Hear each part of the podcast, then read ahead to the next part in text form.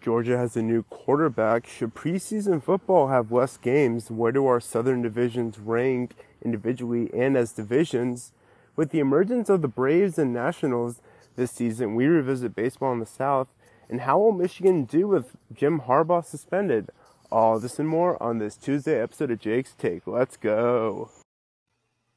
What is going on? One thing so much for tuning in to Jake's Take. As always, I'm your host, Jacob Serwin at, at Jake Podcast at, at Jacob14. Joining me as, as always on this wonderful evening is my co host, Christy. Hi. And you can, can find her on Instagram, TikTok, thre- threads at Marie underscore double zero. Also, be sure to check out Fantasy League. We'll, we'll cover more towards, towards the end. And then as always sponsored by Variety Sports Network, F Variety underscore sport underscore your home for all sports and different forms of varieties. Well, before we start start anything with the show, Chrissy, you know, you know, just broke Jonathan Taylor is now requesting a trade.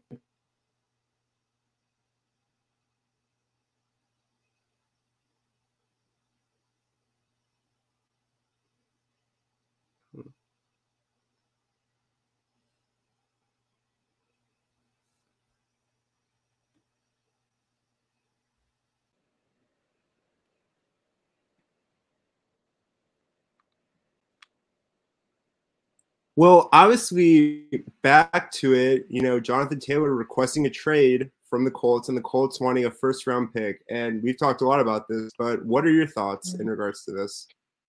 My first thought was that it's kind of super late in the game to be doing this. I don't know that I can ever, you might be able to recall one, but I can't recall something like this happening. I mean, we have preseason games going on. Like, it's almost showtime. Oh no, I agree. It was very I don't want to say sudden, but just very late, very, you know, interesting timing for sure. Mm-hmm. And also, I mean, I don't know if the Colts really have another running back. And this is also just crazy to me because he's such an integral part of the offense. Yeah, I mean, you do still have a few free agents. There's not a ton left, but uh, there's definitely still some options. It's just like we said, they're running out of time. No, I agree. So we'll just have to be on the lookout for what the Colts do in the future. But that, that was some breaking news that we just received. So we are going to have to stay monitored on that. But moving on to our first real point, which is in regards to mm-hmm. Georgia officially having a new quarterback in Carson Beck. So, what are our thoughts on this? Um, my thoughts are it's not a surprise. I mean, he was Stetson's backup overall. He had the top depth chart in the spring game, so I think it it was coming.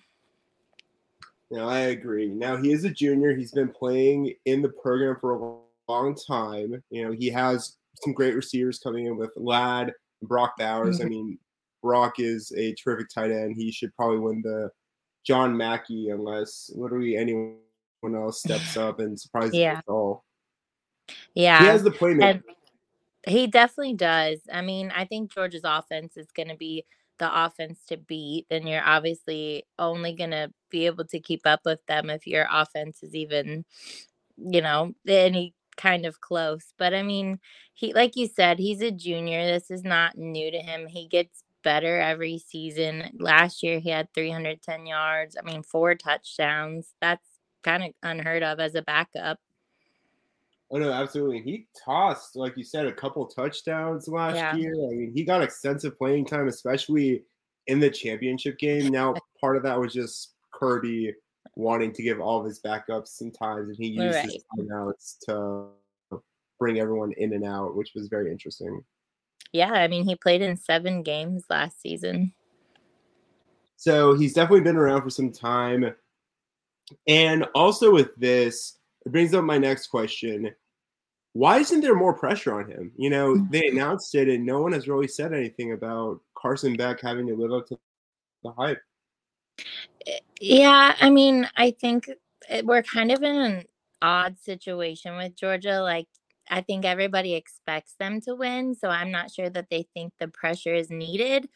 But on the other hand, like this is the time where you do need the pressure because it's make or break this year for them. No, absolutely. And then it kind of leads into my next question of can Carson Beck be like Aaron Murray or Matthew Stafford? I didn't put Stetson Bennett on there because no offense, but Aaron Murray and Matthew Stafford are more complete quarterbacks in my opinion. They are, but you do have to give Stetson some credit. He had the offensive MVP for both Natties, Heisman finalist. So, I mean, there is a lot to live up to even with him. No, I do agree. So, I mean, I think with this, you know, can he be like Aaron Murray, Matthew Stafford, and Stetson Bennett? I mean, maybe, you know, but this is also they're breaking in Mike Bobo again. Mm-hmm. Yeah, I think it's definitely too early to compare him to any of those players. I mean, we just have to see what he does this season and how far he can take Georgia. No, absolutely. But right now, it is looking like you know in the East they are the team to beat. Sorry, Tennessee fans. I, I know that Joe Milton can throw the ball very far, but so did Jamarcus Russell, and we all saw how that ended. Right. Moving on to our next point, which is in regards to our good old friend Jim Harbaugh. Y'all thought we were going to say Jimbo Fisher, and that was the so Jim Harbaugh. While he was not suspended by the NCAA, he was suspended by the University of Michigan. He's not going to be coaching the first three games. What are our thoughts here? Do we think this is the right move? I think it's the right move if you look at it from the stance of like setting a no tolerance policy and just that expectation that it doesn't matter who you are or who's going to follow Jim Harbaugh one day at Michigan, they're not going to stand for it and they're not going to put up with it. Oh, no, I agree. I mean, I like the move by the University of Michigan because this is a team, a college that's known for its rich history, and they are gonna you know do great things. But in my opinion how i look at it is that with this team they need to show that hey we messed up. Mm-hmm. and even though it was a dead period what we did was wrong in a sense. Right. Just setting that precedent for all other schools. And i mean jim harbaugh's a huge name. Like so if he can get in trouble anybody can. No i definitely have to agree there so I think with this, you know, he's missing out against UNLV, East Carolina, Bowling Green. Look, I'm not saying that one of these teams is going to upset Michigan, but still, you know, they're setting an example, but they're also waiting if there's any punishment that could happen in 2024 from the NCAA. Yeah, he could still get suspended on top of these suspensions, which I think is interesting. Um, I also think it's interesting that they only did the first three games and they're allowing him to come back for Rutgers because that could be a game that's questionable. No, absolutely. I mean, I feel like with Rutgers, you know, they're one of those scrappy teams as well. And I mean, he's still going to be able to coach during the week, but not on Saturday. And I mean, he's also expected, it could be, you know, between three and six games in 2024. Yeah, which could be kind of sad for them. I mean, they're back to back Big Ten champs, they're definitely going for the Natty. So that would definitely put a wrench in their system. And obviously, you know, with them, they finally have beaten Ohio State. And mm-hmm. I know mm-hmm. that Ohio State wants revenge. Yeah. And I feel like any time you see your rival struggle, you have a sense of accomplishment, whether it's Ohio State or Michigan State seeing this from Michigan. Yeah, I mean, this just gives the players a chance to either, you know, sit back and harp on this or prove everybody wrong. I mean, I know it's a different situation, but if you think about Alabama baseball when their coach got in trouble and then they did amazing afterwards, like could be the same situation. Oh no, absolutely. It could be something very similar. It could be something, you know, that happens where they all bond around that coach. I mean, this happened with mm-hmm. USC in 2013 when Lane was fired and they brought in Ed Orgeron, which is still yeah. me. So I mean, it really could be something like that. So we'll just kind of have to see. But you know, I think Michigan set the right example, mm-hmm. especially mm-hmm. as they continue to grow into the Big 18. and I think with this, you know, who knows? Maybe other coaches will take notice because this is also happening in a similar time where things happen with Jeremy Pruitt. Yeah, I agree. But moving on to our next point, which is in regards to preseason football. I don't know if it's just me, but I think we need to revisit the topic of preseason football because, oh my gosh, there are so many injuries recently. Right. And we're not talking like minor injuries. We've had two people leave on stretchers. I mean, just in week two, there were, I think, four injuries. You had two players from, I believe, the Eagles with neck injuries. Mm-hmm. One of them being Tyrie Cleveland, who played at Florida.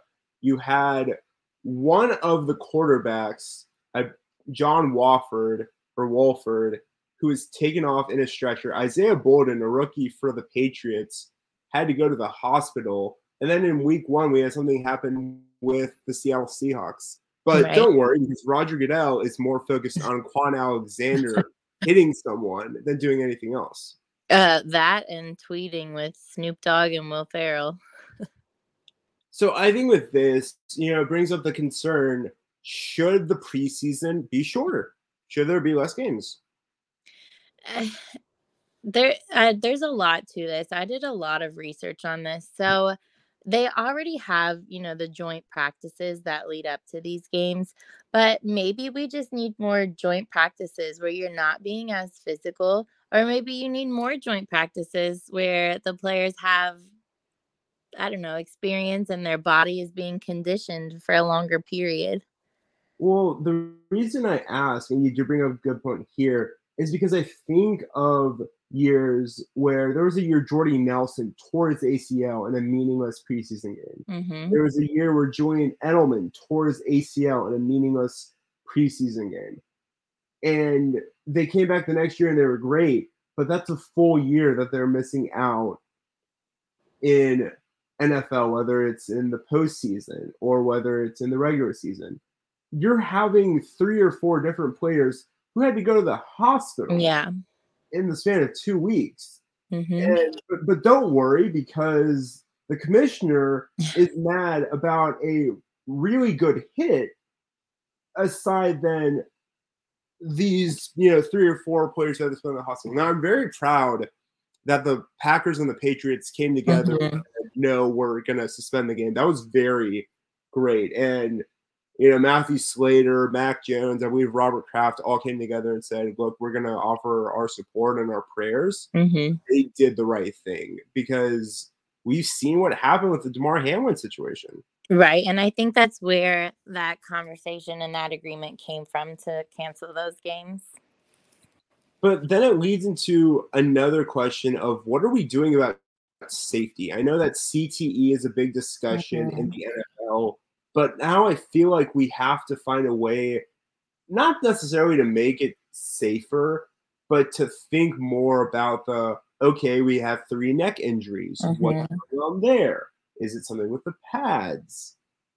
Yeah. And from what I've read, they're not looking into anything like that. They're just looking into what can they change so i've seen anything from year-round conditioning programs or like we said more joint practices i would be okay with them doing a year-round conditioning program you know in the off season this happens in the nba too mm-hmm.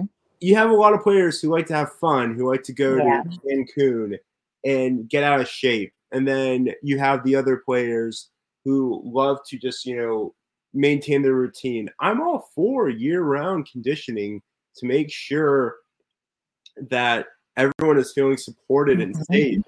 But maybe that's something the NFL needs to look into.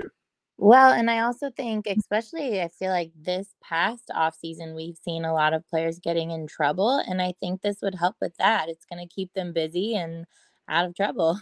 Well, I also think now too is that it used to be that players who were very mature would go to the NFL and then they mm-hmm. would grow. Now you have so many players who are going to the NFL who are 19, 20 years old, right. maybe even younger, and they're getting all of these, these, you know, reports or I guess stories about wow, they don't have it figured out. Mm-hmm. I remember, you know, you only have to be three years removed from high school to go to the NFL.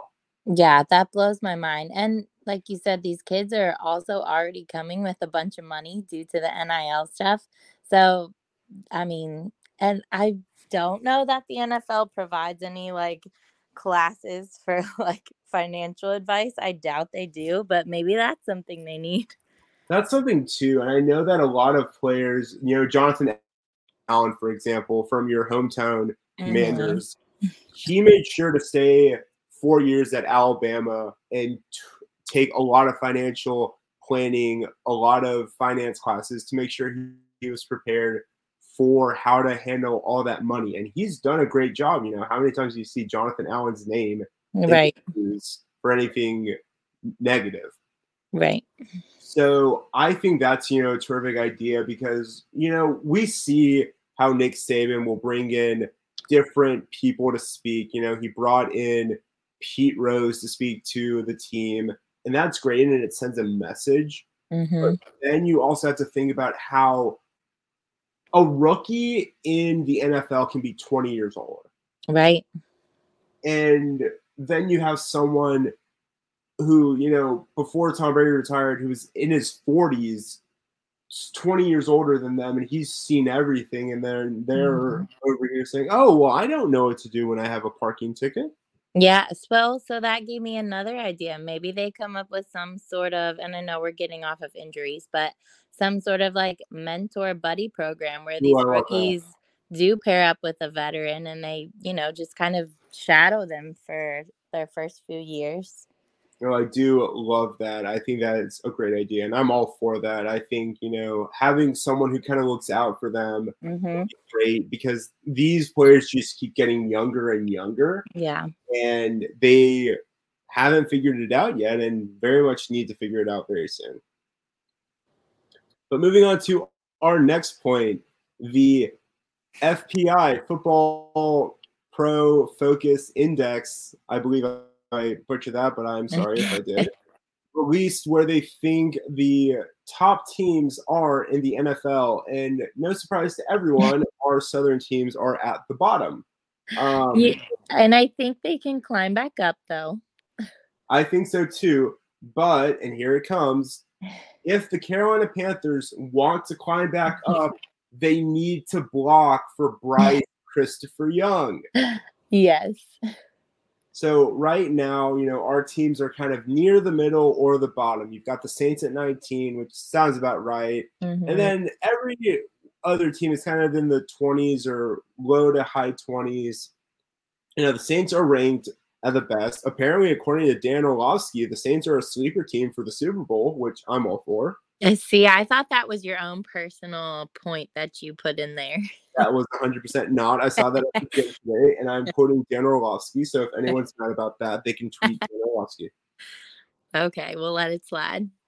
But right now, there's you know the teams are doing good in the preseason. You know, mm-hmm. Titans rushed for close to 300 yards in a preseason game. You've got the Falcons who are you know, doing pretty well with Desmond Ridder. I know it's really weird to say. the Saints are now 2 0 in the preseason. And then you've got the Panthers, where everyone is criticizing Bryce because his O line cannot protect him. And I don't want another incident of what they did to Andrew Luck or what they did to David Carr. And I don't think that's what's going to happen. I mean, uh, look at the Eagles. They've lost the preseason game and they were in the Super Bowl last year. So I wouldn't count on preseason for giving you a great picture of what these teams can do too much. No, I agree. I'm not going to count on that. And I mean, it's definitely important to see. But with these players right now, we've got to see some importance from mm-hmm. the offensive line for the Panthers. Yeah, well, and I think back to our preseason, you know, talk, this is why these games are important so teams can see what they still need to work on. I agree. So I think with this, you know, we'll just kind of have to see what's going on there with our teams. But right now, you know, I think these teams can rise. You know, I think they can do a lot better. You know, it's still very early on. So we will just have to see. But I think, you know, who knows? We could see a few surprise teams. I wouldn't be surprised if, you know, with DeAndre Hopkins, the mm-hmm. Tennessee Titans get it figured out. I wouldn't be surprised.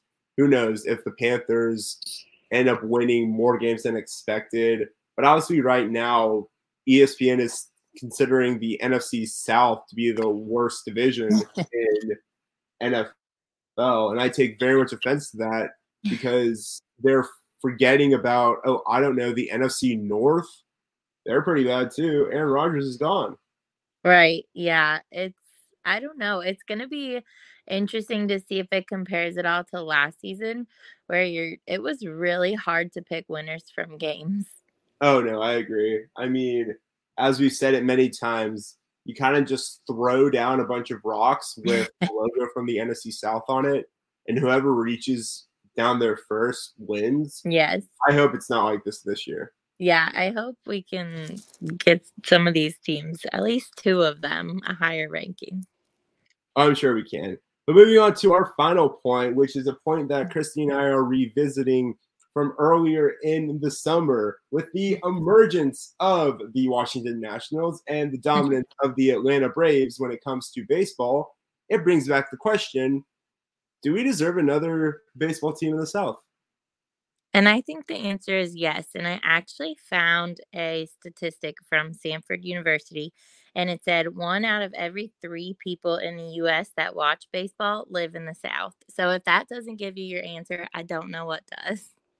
I honestly love that one because Stanford is very well known and they are an mm-hmm. accredited mm-hmm. university. And they Correct. also gave us McCaffrey. Yes. and the reason I like this too is because I look at a map of all the teams. California has a lot of teams. Mm-hmm. Even Illinois has two teams. And then we have really one team to represent the Southeast, not including Florida because they do their own thing.